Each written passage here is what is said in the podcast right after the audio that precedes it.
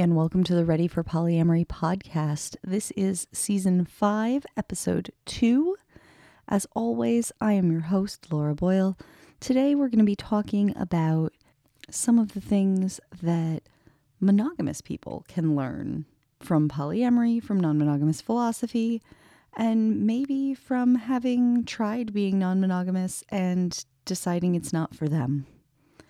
I think a lot of us know people who have at some point or another experimented with non monogamy and then decided that maybe this wasn't the relationship style that was most aligned with their lives. Uh, and instead of coming at this from a place of judgment or a place of sort of deciding for them whether or not this was the right choice, let's look at some of these sort of fundamentals of polyamorous philosophy and of non monogamy advice and non monogamy skills that hopefully people are acquiring while they're trying this out that can be really well applied to monogamous relationships. Because as we've talked about on the blog and a little bit on the podcast too, most polyamory advice isn't polyamory specific, it's just good relationship advice. So obviously, there is stuff here for you, our listeners, who are primarily folks who are either in polyamorous relationships or curious about them, but also maybe for some of those of you who have decided that non monogamy isn't for you, or for your family and friends who aren't 100% sold on the idea of polyamory and are wondering why the heck you're trying to do this. Maybe today's episode will answer that a little. My guest today is an AASECT certified sex educator a psychotherapist and relationship coach named Dr. Joli Hamilton, uh, who's here to talk with me about this because it's sort of the focus of her recent book, Project Relationship, which is more specifically aimed at folks who are exceptionally busy and not necessarily finding time to prioritize their relationships. But since most of her coaching practice focuses on folks who are experimenting with non monogamy or have been non monogamous and are trying to balance that with their busy lives, she seemed like a really good person to talk about this with. So, without further ado, here is my interview with Dr. Joli Hamilton. So, thank you so much for joining me today, Joli. Can you share for my audience who may not know who you are a little bit about yourself? Oh, sure. Okay, a little bit about me. I am where do I start? I'm going to start with mom. I have seven kids, um, and I've been polyamorous for over 12 years now. And I did it so badly at the beginning that I decided to do all of my PhD, master's, and PhD program studying my way out of my own mess because I did it all bad at first. that sounds like ridiculously relatable content. I yeah. definitely studied enough to then get to the point where now I teach about it because I'm also the person who's like, oh no, I've made mistakes. I need to repair them by learning everything about this. Exactly, exactly. And I didn't know how my previous, I had been working as a sex educator in a bunch of different circumstances. And I didn't realize that all of that was sort of funneling me in this direction of like, how can we create optimal relationship health you know like how can we do that for all kinds of people who want all kinds of relationships? It turns out i've been doing the back work for that for decades. I just didn't know it until i fell down the stairs so to speak of yeah. Right. And so in general uh, I invited you on because I thought, as somebody who's worked in all these different contexts, you were a great person to talk about on this subject of what are the things that we often only talk about amongst ourselves in non monogamy that really work pretty well for everybody? I know that it certainly seems self evident to polyamorous people because it's, I think, at this point, my most liked Instagram post ever. The post where I said, good polyamory advice is just relationship advice. Mm hmm. A hundred percent yeah it so i my tagline is that i'm the coach for couples who color outside the lines and that's purposeful because i do tend to work really well with people who identify as being in a couple but mm-hmm. people who want to do something a little bit differently too. And so they're they're in that that gray space. And the truth is I'm relationship style agnostic. I don't believe that there is one right way to do relationship, but I believe there are a lot of really crappy ways to do it. And that quote from you is spot on. When I teach people, when I'm guiding people, I'm always working from the premises that I learned when I was learning how to do non monogamy with grace and care and really a lot of thoughtfulness. And all of those lessons they all translated. They translated not only to my own relationship when it went through phases where I was, um, for all practical purposes, you know, COVID monogamous for a period of time, mm-hmm. say, but also to the relationships that I work with where people are figuring out what's right for them and some of them choose not to go forward with polyamory even though they they think that that's where they want to head they go through the process and they realize oh you know what we actually just needed to learn to relate to each other better we don't we're not looking for more than that. I think that when we get these skills uh, we're so much more well equipped right to to make the right decision for us and to not judge people who are on any any part of the spectrum of relationship styles.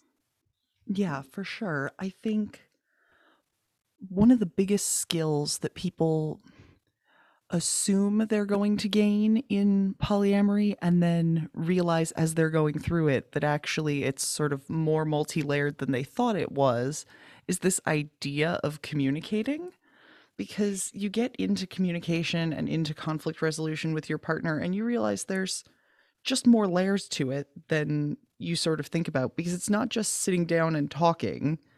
Yeah. if it were we'd all be great at it instantly right? We all talk and if it were just talking, anybody who mansplained would be nailing communication. But here we know they're not. So I I think that when when people um, when people harp on the word communication, they're missing an, a couple of opportunities um, to help their partner understand what they really want. Communication has been so it's been so talked about that now it's mm-hmm. we're talking about talking about talking.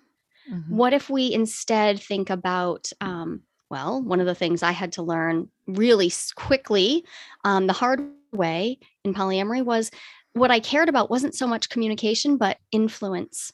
I cared about the influence I felt I had with my partners and the uh, influence that my meta partners had with like my metamours had over me and I didn't know. Like these are this is a much more nuanced conversation, if you will, because some of them aren't actually conversations. They're not just talking. Their influence is a word that helps me remember that it's bigger than just the words that are said. It's about all of the nuances that are going into creating the relationships that I'm having. Right. And sort of boundaries and spheres of influence and co creation of this sort of ecosystem that we're all living in, emotionally speaking, where we right. have to figure out how we impact one another and what it sort of means to be in.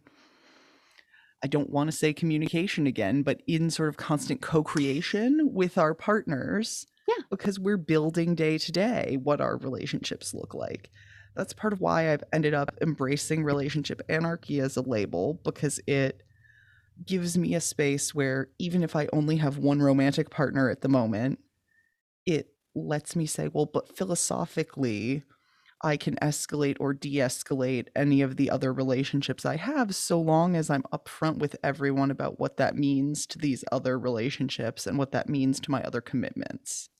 Yeah. Oh, that's a great point. So when I was doing my doctoral research, I wound up I, I was I was studying jealousy specifically, but I was studying it in the polyamorous container. Mm-hmm. And one of the questions that I didn't know was going to be so important, but really did, it wound up helping me understand that people sorting themselves amongst their philosophy, like their their polyamorous reason, their reason for non-monogamy. It might have been philosophical, it might have been choice. They might feel like they could go either way, um, or it might have been an orientation. And mm-hmm. you know, mm-hmm. I get pushback from some people on the idea that it might be an orientation, but I'm a strong believer that we shouldn't be identifying anyone for them. They need to identify themselves to us. So mm-hmm. this these this sort of three bucket system helps me understand when I'm connecting to a new partner and helps me understand myself. Like I understand myself to be oriented toward polyamory, to always have the option to choose my behavior, but philosophically, it just aligns with my values. And so knowing where I stand in all those ways and my my research participants too, if they knew where they stood, then they could make sense out of whether they had one partner but still were like, no, what I'm aligned with. This is this is my this is my way in the world and it's not about how many people I'm having sex with. That not only is it freeing, but it's I, I think that's a move toward the liberation of uh, of sex from the idea that it's you know just penetrative or just just anything. Put you know just anything. Mm-hmm. liberating sexuality liberating our re- relationships into being whatever they need to be in the moment at the time whatever we create them to be yeah, and taking this space where we sort of force ourselves to take this analytical look at our relationships by being in non normative relationships, that then means even if at the end of this sort of analysis or the first couple of attempts we make, if some of these relationships end and we're back in a place where we're single or we're only with one partner and we're trying to reevaluate before we sort of re enter that dating world, and we go, you know, even though I feel like I learned a lot here, part of what I learned is that even though my values are aligned toward this idea of openness and this idea of co creating my relationships and being very flexible about how they work, they might not be aligned toward having the emotional space for multiple romantic relationships right now. Yeah. Whether that's absolutely. a right now or an ever, right?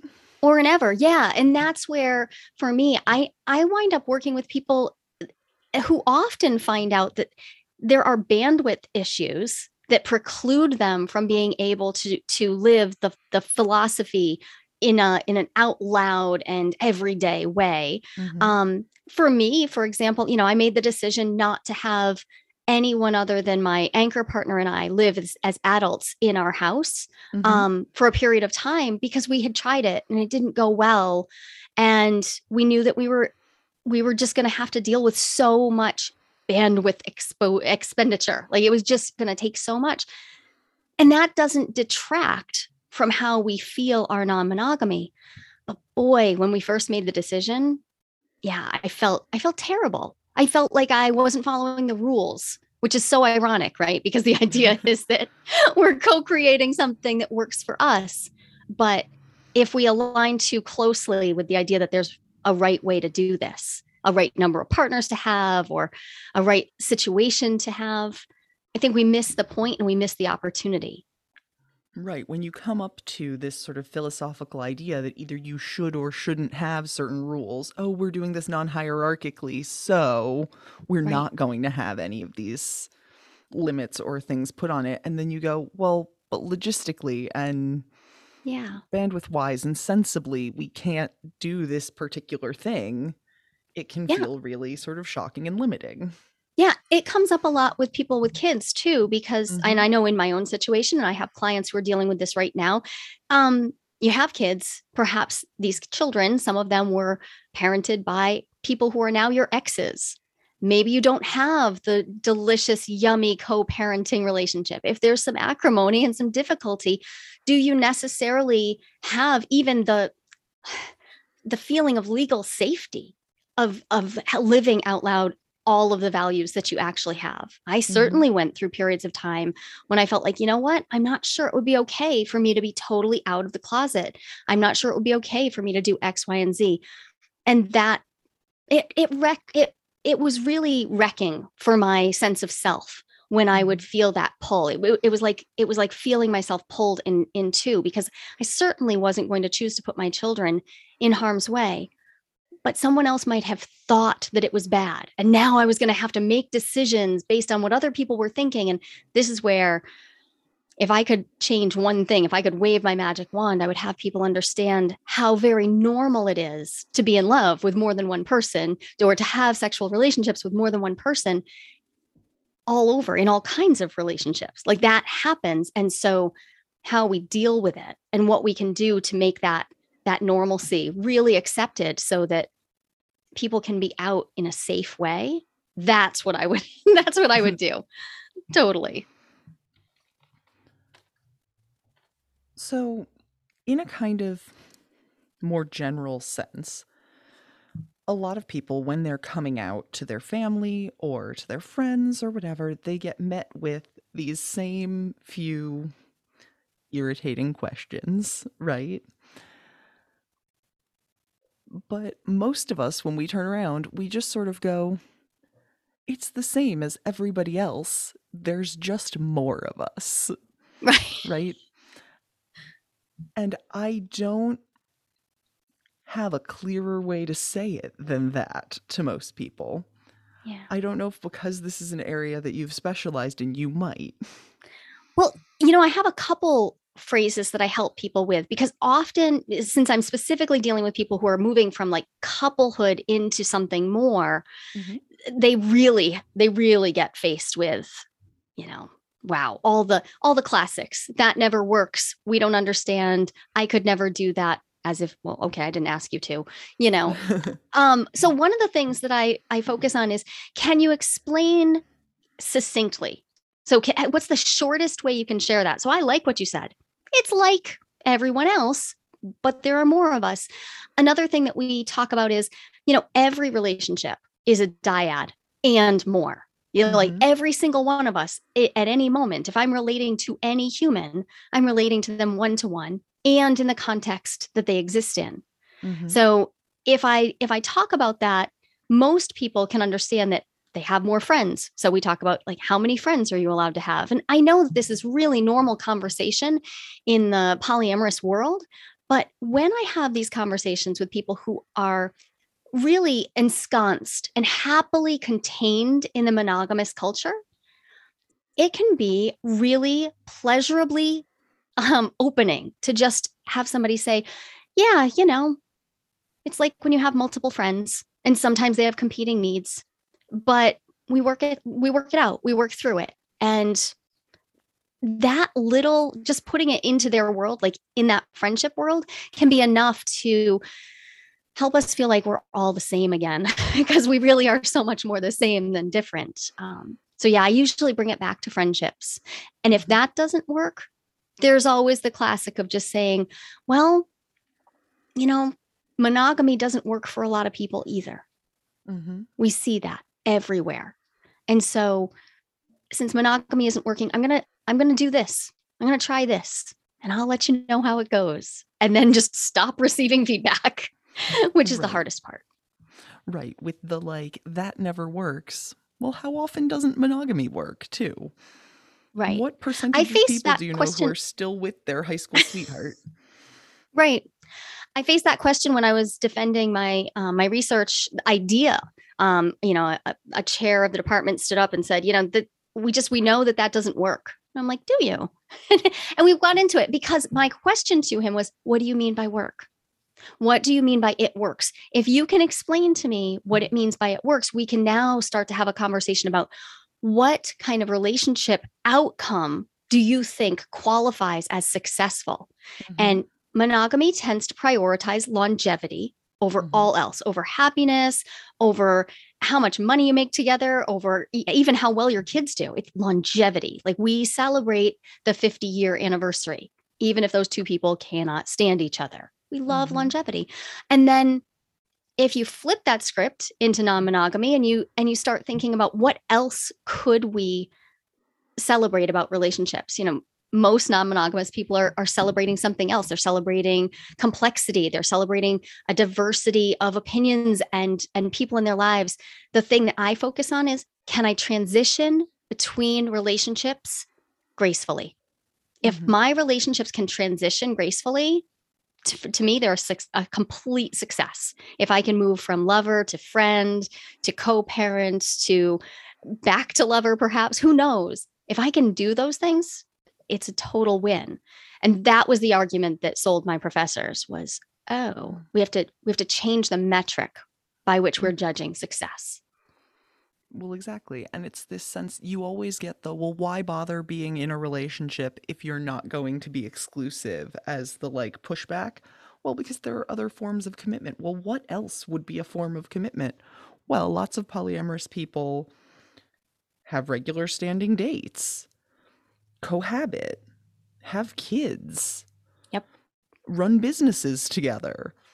do all I sorts did all those, yeah. things that signify commitment in other ways, right?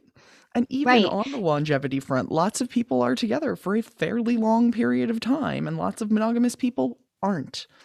Like, as much as the relationship escalator says that it's only valid if you're together until you're dead, fully half of monogamous people aren't. So, And I second marriages that- are like seven, 70%.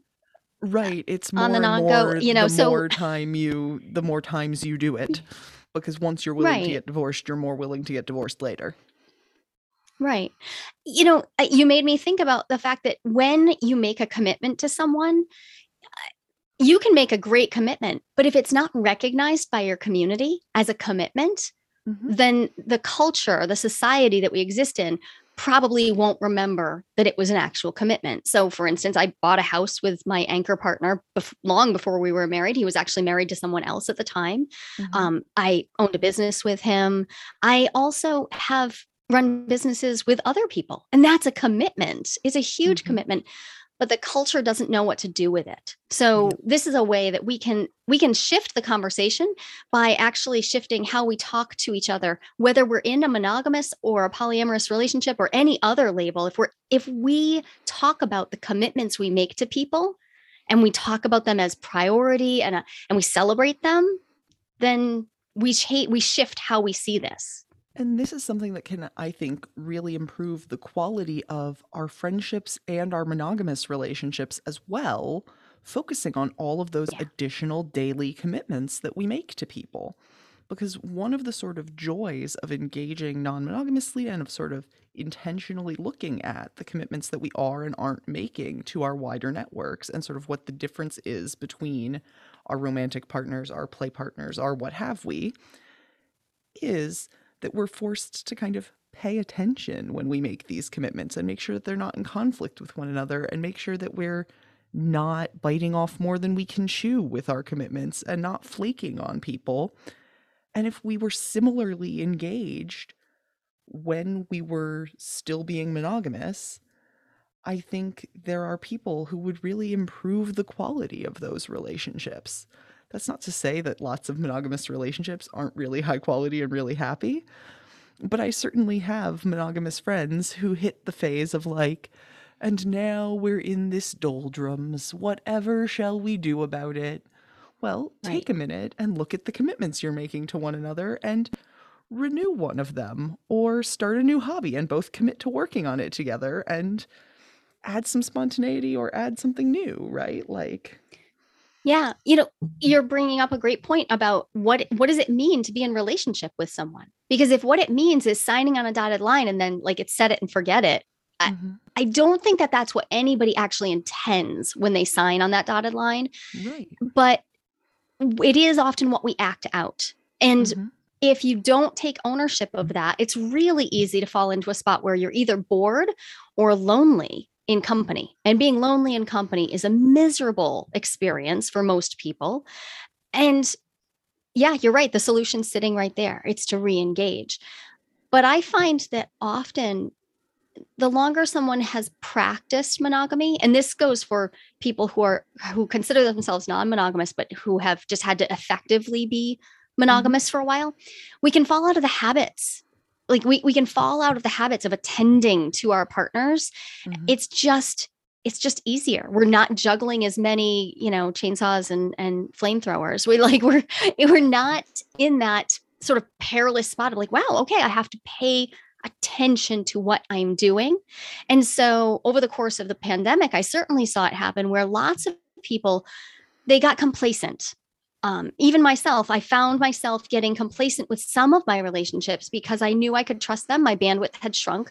And while that's okay, it's not a long-term strategy for for happiness. And it's not it's not something that works for friendships or or even my relationships with my kids or or Mhm. anyone in my community, right? So that attention, the attentiveness is certainly a skill that polyamory forces upon you. it will deliver it to your door. But everyone can pick that up and go for it. Yeah, and it's one of those things I see polyamorous people talk about it a lot in the context of like balancing new relationship energy and established relationship energy and trying to make Mm. sure that your established relationships don't feel left behind when you're putting all this attentiveness into new relationships. But then you end up with people sort of falling into these inattentive habits when they've been in a polycule that's relatively established for a while whether or not it's Yeah. closed or open, but in this sense that like no one's actively dating at the moment. And without necessarily there being the impetus of new relationships coming into the polycule, just sort of focusing on this idea of as our bandwidth shifts and as our lives have changes in them, taking the time to focus inward and go, well, but where in our relationship network is our energy needed is really important. Right. Right. I bring it back to like, where can I celebrate and where can I support? You know mm-hmm. those so those are outward facing energies i can spend. And where do i where do i want? Where's my desire? And i don't just mean sexual desire. Where are my desires? Mm-hmm. Because those are the things that we can forget. Like oh yeah i forgot how much i love spending time one to one with this particular partner just going for a walk. I can i can forget those things really really easily. I can forget to engage in the life i meant to have Mhm. and so it, new relationship energy it it mixes everything up it it does create that energy of its own volition but we are always holding our own energy like if i could bring a full expression of myself into the relationship that same level of energy is present because if i'm fully connecting to myself and engaging and bringing myself forward yeah i mean Mhm.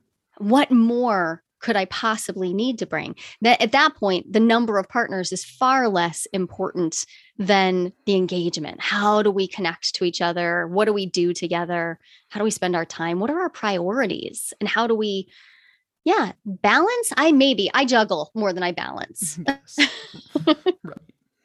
Right. I find for a, for a lot of people who are busy, it ends up being more maybe juggling and balancing. Although I don't know that I have the hand-eye coordination to even pretend that it's juggling.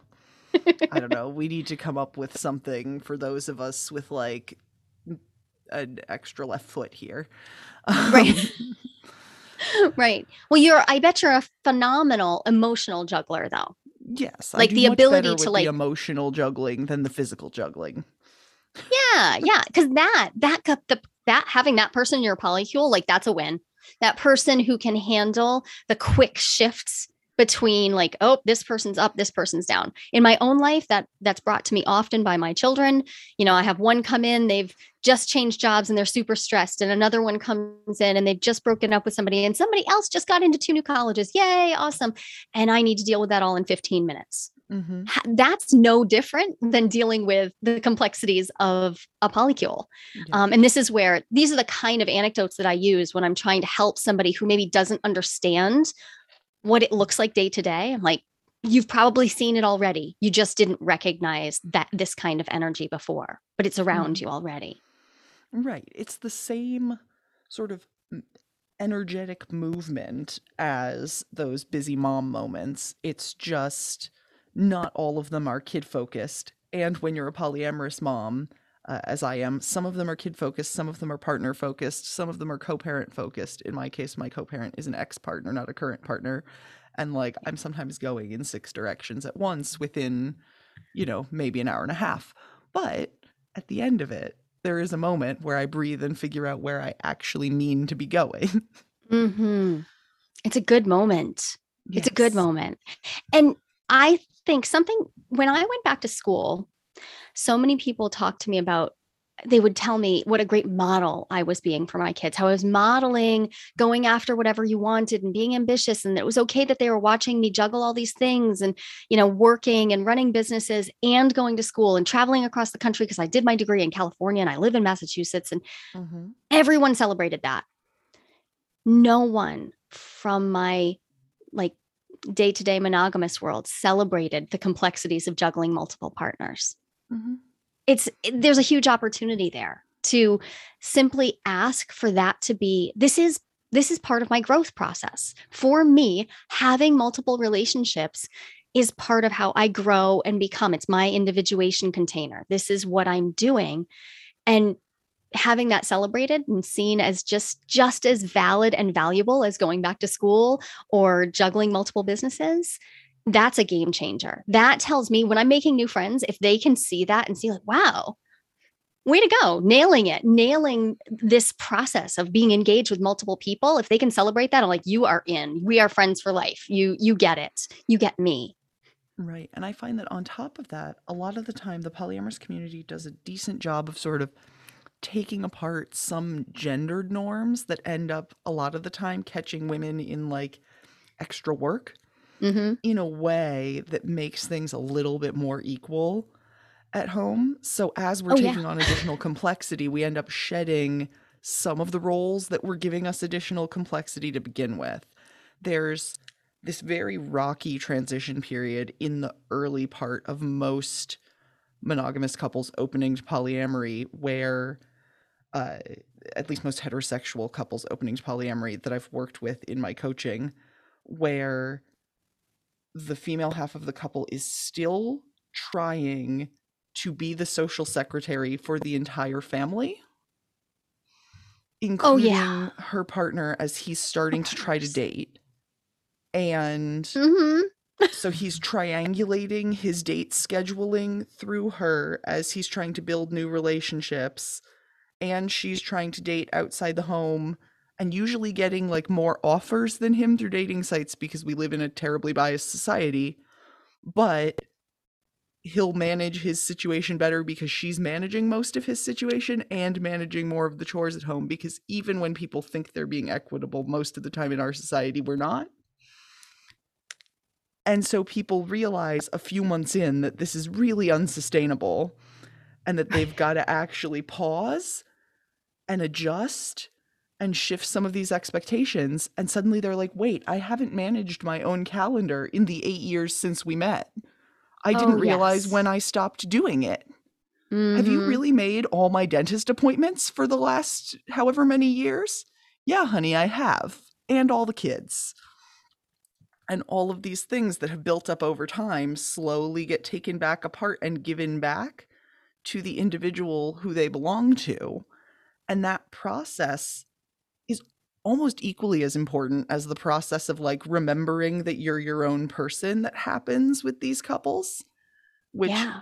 you know, there's that great article that everybody sends around called The Most Skipped Step in Opening Up, Mm. uh, that is about sort of individuating yourselves, right? But like, even more than that, almost is this logistical process of not expecting wife and mother to do everything for the home Mhm. that I find unfolds early in this process for most people. yeah most people because most of the time we are unaware that we've fallen into this it doesn't from either side of the equation it doesn't feel good to admit it it doesn't Mhm. feel good to admit that we are off balance in our assignment of physical or emotional labor in our households. My in my intake one of the first things we address is the where where are you? Where are you at right now in physical and emotional labor? And everyone universally thinks like why are we doing this? This is not what we showed up for Yes, it is. I swear, I promise you it is. And if you don't address it, yeah, it'll show up exactly the way you're saying. Like Yep. that triangulation is miserable, but also likely there will be stuff that starts to come out later. And, and it's all subterranean. It's all this this Mhm. junk that has been building up for years, and now comes out when there are new dating partners around. And it is so easy to throw polyamory or non-monogamy under the bus, right? Like it all has to Or do with to this throw when the metamour under the bus to go, I have a problem with my metamour. No, you don't. You have a problem with the hinge 90% of the time. 90 yeah, but you way. love them and so you want to give them so much credit. and you and you want to believe that you made a good choice. You want like there is there's ego involved in like this is my person I chose them I need them to be good and if we reverse course and we choose to I go back is not really what I mean here but you know if we Mhm. choose to return to what we thought we had Mhm. well we're never going to not know what we know now So Right. whenever this stuff comes out, whether the whether the disparity in the labor split comes out, you know, on day 1 or on day 1001. 300, yeah. Yeah, it doesn't matter when it comes out.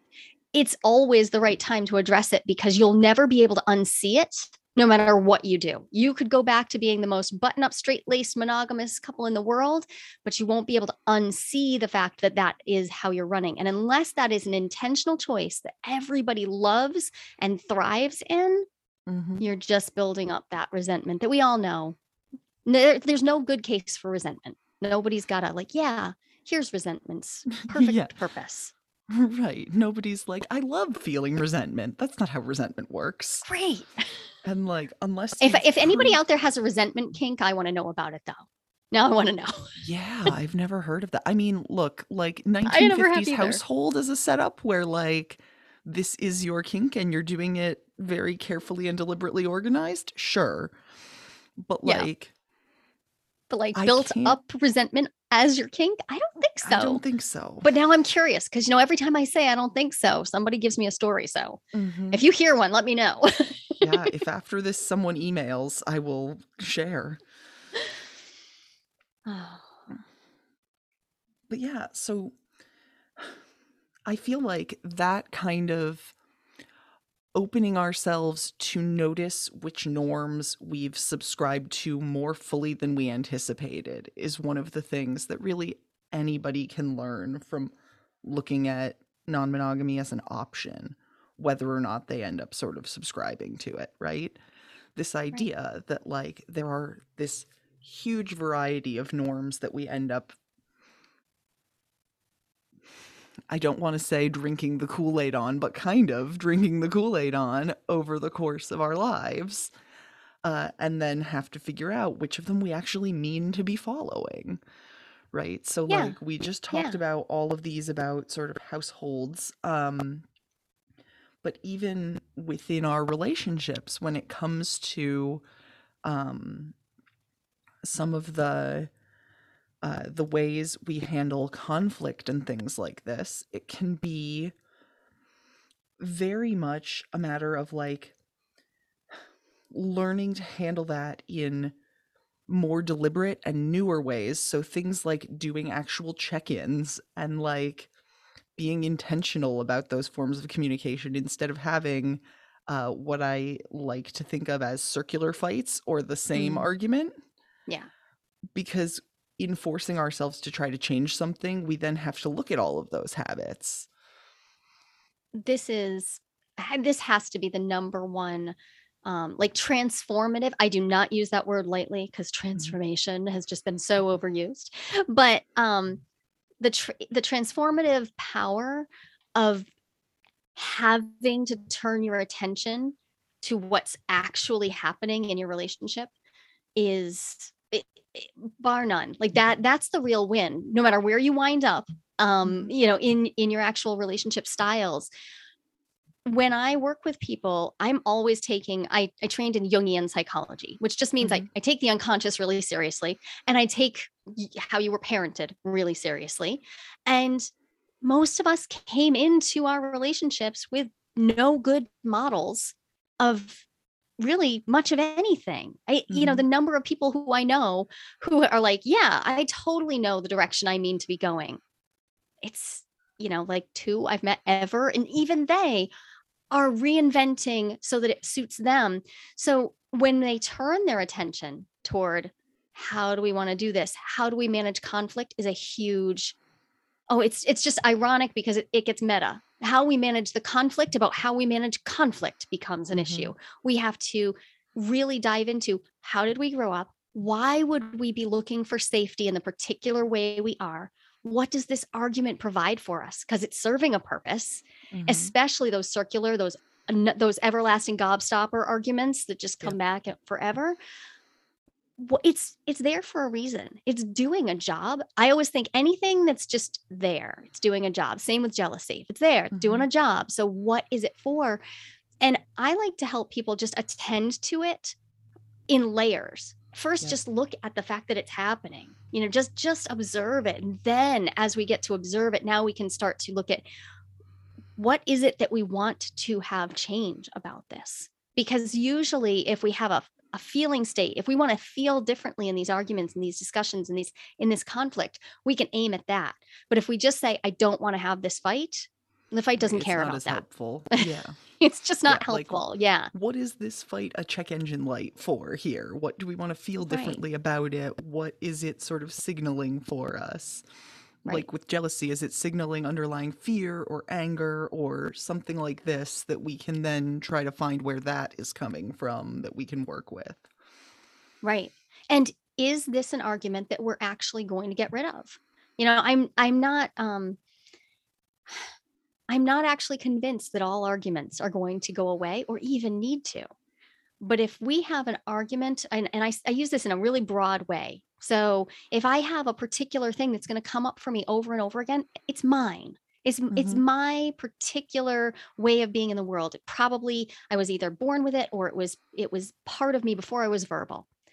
If it's going to keep coming up, how can I make it more productive, less painful? How can I ask for support as that part of me rises to the surface and Mhm. wants to engage in the fight? How can I perhaps make this fight either shorter or just more effective? You know, I still have arguments with my anchor partner. I've li- known him literally my entire life. I met him when I was an infant. Um, he knows me, he knows me really well but that doesn't mean we don't have the same fights. We do. We just do it more effectively. We're more efficient about the time spent, and we get to the base need met sooner because we know what the fight is for, what its purpose, why did it show up, why is it here. So for me, I I personify these things. I start to see them as like, well, this is like a critter, and it wants something from me. What does it want? Okay, if I can start to get to know it, now, if I can meet its needs and my partner can also attend to it and be like, okay, this isn't going anywhere. It's not going to just disappear. Now we're on the same team and we have something that we can work with every time it comes up. It's just a smoother way to be in relationship. And I think about my own childhood. My monogamous parents would have done really well to know what my mom's big arguing monsters were actually looking for, but they didn't Right. know that. Right. If it's Yeah. about something that you've got a bunch of sort of little t traumas attached to that are building up to this thing, figuring out is that about attachment? Is that about what reassurance you need? Is that about lowering your response to a particular trigger? What do you need there? And how can your partner help you reach that state more rapidly instead of escalating it? Right. Or you for right. them, Because sometimes it's depending on who exactly. and where the Yeah. trigger is because some of these fights are just when I have the biggest of these fights actually with my current partner we don't have a circular fight yet just keep those crossed. Yeah, right like we have we have periodic conflict but we don't yet have circular conflict but my most recent ex and I had a circular conflict that was literally just that I would get triggered and his response to my reaction to being triggered Mhm. would then escalate me and Yep. then we would escalate each other for about an hour before either of us would realize what had happened Yep. and then start de-escalating right so learning to shorten that cycle is the goal there exactly exactly that's and when you when you learn this is where i say you know every relationship is a system so you get to interact if you're the partner who is having that that trigger come up and you know is sort of the catalyst that you're the you start the flywheel cool Mhm. let's deal with your trigger stuff let's get into that work but if you if you have a partner who happens to be more of the the per, the starter if if stuff tends Mhm. to start on their side of the fence that doesn't mean you're helpless Mhm. and that's where my own anchor partner struggled a lot. He struggled with, he had a lot of learned helplessness. He, and Mhm. so when I would go into emotional struggles, and I went through over a period of a few years, I, I lost everyone in my family of origin and it just everything went wrong. It was I'm big, sorry. huge thing. Yeah, great big things. So he was watching me go through that. And the learned helplessness stopped him from tending to the one thing he could, which was Mhm. his reaction to my reaction. And Mhm. as soon as we got a hold of that, he realized that it was literally as simple as, and he's a big guy who, so he can do this, scooping me up sometimes and literally picking my feet up off the ground and just like letting me feel like I was safe. That was it. Everyone was dying around me. I needed to feel safe for 30 seconds. That was the game changer. And now, you know, it's been years and it feels different. And now he can do it with a, you know, a simple touch to my arm. He can like, right, you're here, you're safe. Mhm. And that helps me then engage all of my tools. And this is where I think sometimes we we can almost over focus on how it's, you know, you got to do your work. I'm a big believer in I do have to do my work. And mm-hmm. it's great to be able to support your partner in a in a really lovely way and just say, I see you and I see your struggles and I love you. I love you because you have struggles. And I think a lot of the time, one of the weaknesses of our very autonomy focused look at how polyamory should go, in big scare quotes, is that we take this position of like everyone's got to do their own thing and then don't co regulate as much as we could or don't take the opportunity to support one another in these things. Because a lot of the time, if it's what your partner needs, because everyone's needs are different, but if it's what your partner needs, the bear hug or the weighted blanket or the verbal support of I am here and it will be okay helps more than why are you doing this? Right. Can't you stop? Or hey, you're doing that thing you do. right. You're doing the thing again. the yeah, I know I'm doing the thing again. I wish I weren't. Right. If I knew how to get to it before then, that would be great. And there are a few of my own like uh, big triggers that they over the course of years of being loved well of being of being really held not just by my anchor partner but by friends by my by my analyst who really held a beautiful container for me Mhm. over the course of those times some of them really did ease and i can address them spot Yeah. on for myself great awesome and I am at an age where I realize, you know, I'm not sure that that's true of every single thing. And I'm not sure I want it to be. For Mhm. me, relationships are my individuation container. They are the way that I come to know myself. So I, I am both relating to myself, but I'm also always looking out at what's going on in my relationships to inform me about my future path. Like, where am I heading?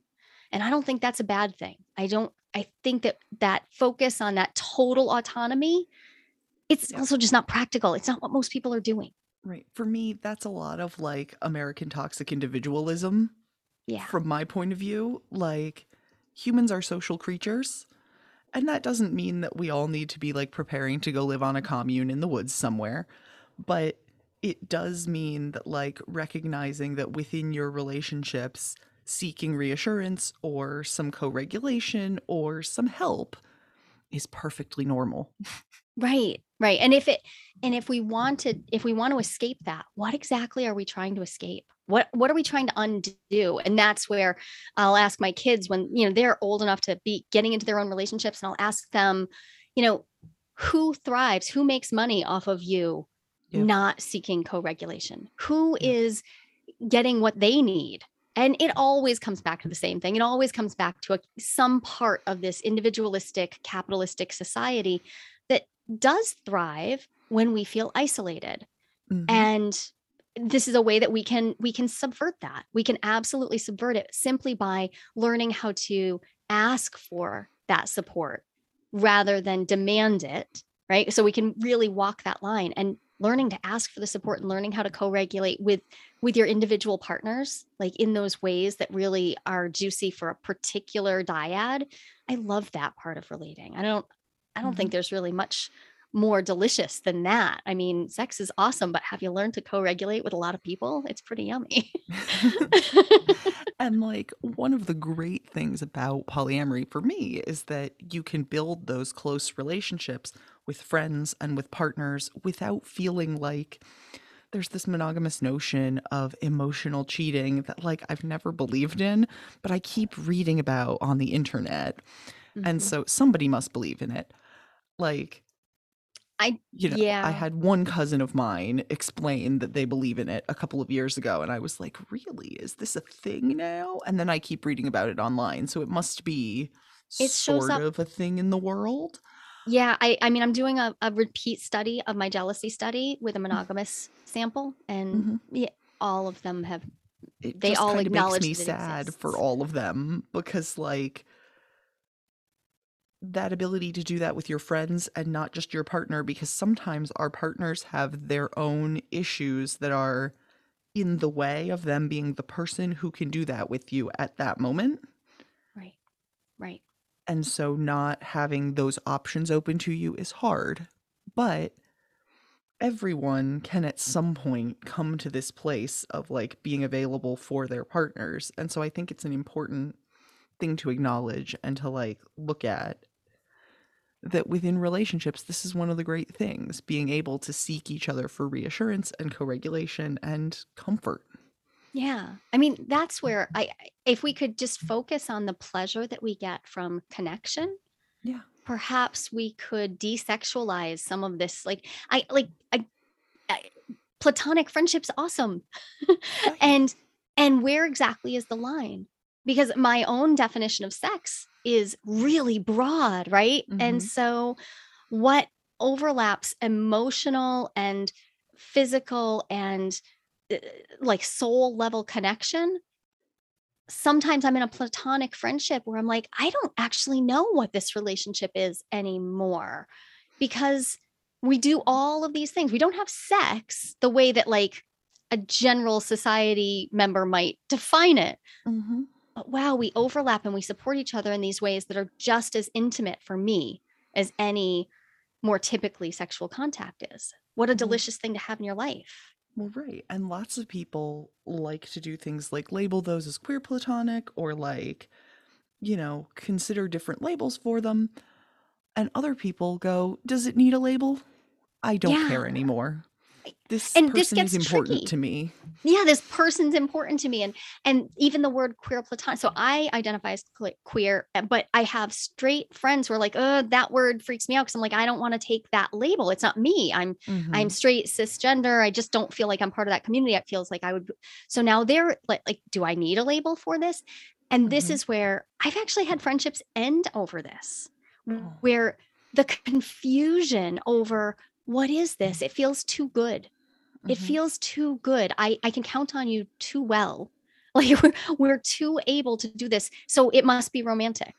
Ah Hmm. must must it or Must it? or my next question would be what's romance then? Because if romance is that i send you flowers when you get a new job then i guess it is. Because i'm going to. I'm always going to send you flowers when you get a new job. That's that to me is like the much larger conversation we could be having that's really exciting which is what's the difference between intimacy that overlaps these these different parts of us you know why does it matter Relationship anarchists will say nothing and that you all should be relationship anarchists. But I'll get off Get a that t-shirt. box. so I would happily get a t-shirt. I just don't know enough about the political ramifications of anarchy to have ever claimed it. And I I'm like I'm game to learn. I'm Yeah. always game to learn. So technically, relationship anarchy doesn't claim all parts of political anarchy, and the Relationship Anarchist Manifesto is relatively limited to interpersonal relationships. It has So I have read that. Yeah. And that that makes sense. And it does it allows for a uh, a really nuanced conversation. Every relationship has to be a nuanced conversation. Mhm. And it Mm. allows for people to choose to only commit to sexual monogamy if that's a position that they feel is necessary in their lives. But it encourages the idea of because you're building individual commitments, the ability to build them as diversely as you prefer to. Right. So Right. there are There's a lot thing, of non-hierarchical polyamorous who could fall into this umbrella. Totally, totally. And then we get back to that philosophy thing. So, like, currently, are you practicing a hierarchy, but you philosophically don't align with it? Is it, you know, what's the difference between that, the the label, and then the practice of, and oh, it's Right. it's it's Does so yummy and complex. matter? like, Yeah. or is only prescription the thing that you're going to fight about? Right, right. This is where we get to really get off on the language of it all. Which is Exactly. As a cool. nerd for semantics, I really enjoy it, but I think it gets a little tiresome for everyone else. I do try to keep the podcast interesting as much as possible.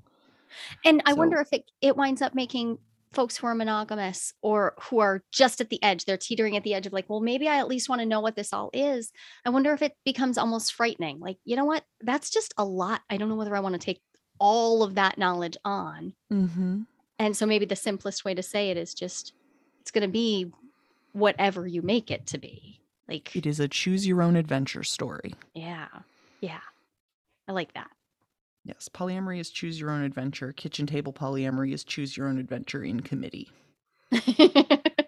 sure which means everything goes a little slower. And that was definitely that's definitely my experience. So- managing committee meetings So, thank you so much for coming and talking to me. We're coming up on time now. Um, but I really appreciate you coming in and chatting with me. Uh, are there any projects you have coming up or anything like that that you'd like me to share? Well, you know, the the big thing that's going on for me right now is I am constantly trying to talk to people about jealousy because I think that it has lessons for us. So if people are interested in that, I would love for them to to follow me on find me on Instagram or go to my mm-hmm. website because jealousy is a conversation that everyone, no matter what relationship structure you're in, we should all be talking about it a little bit more than we currently are.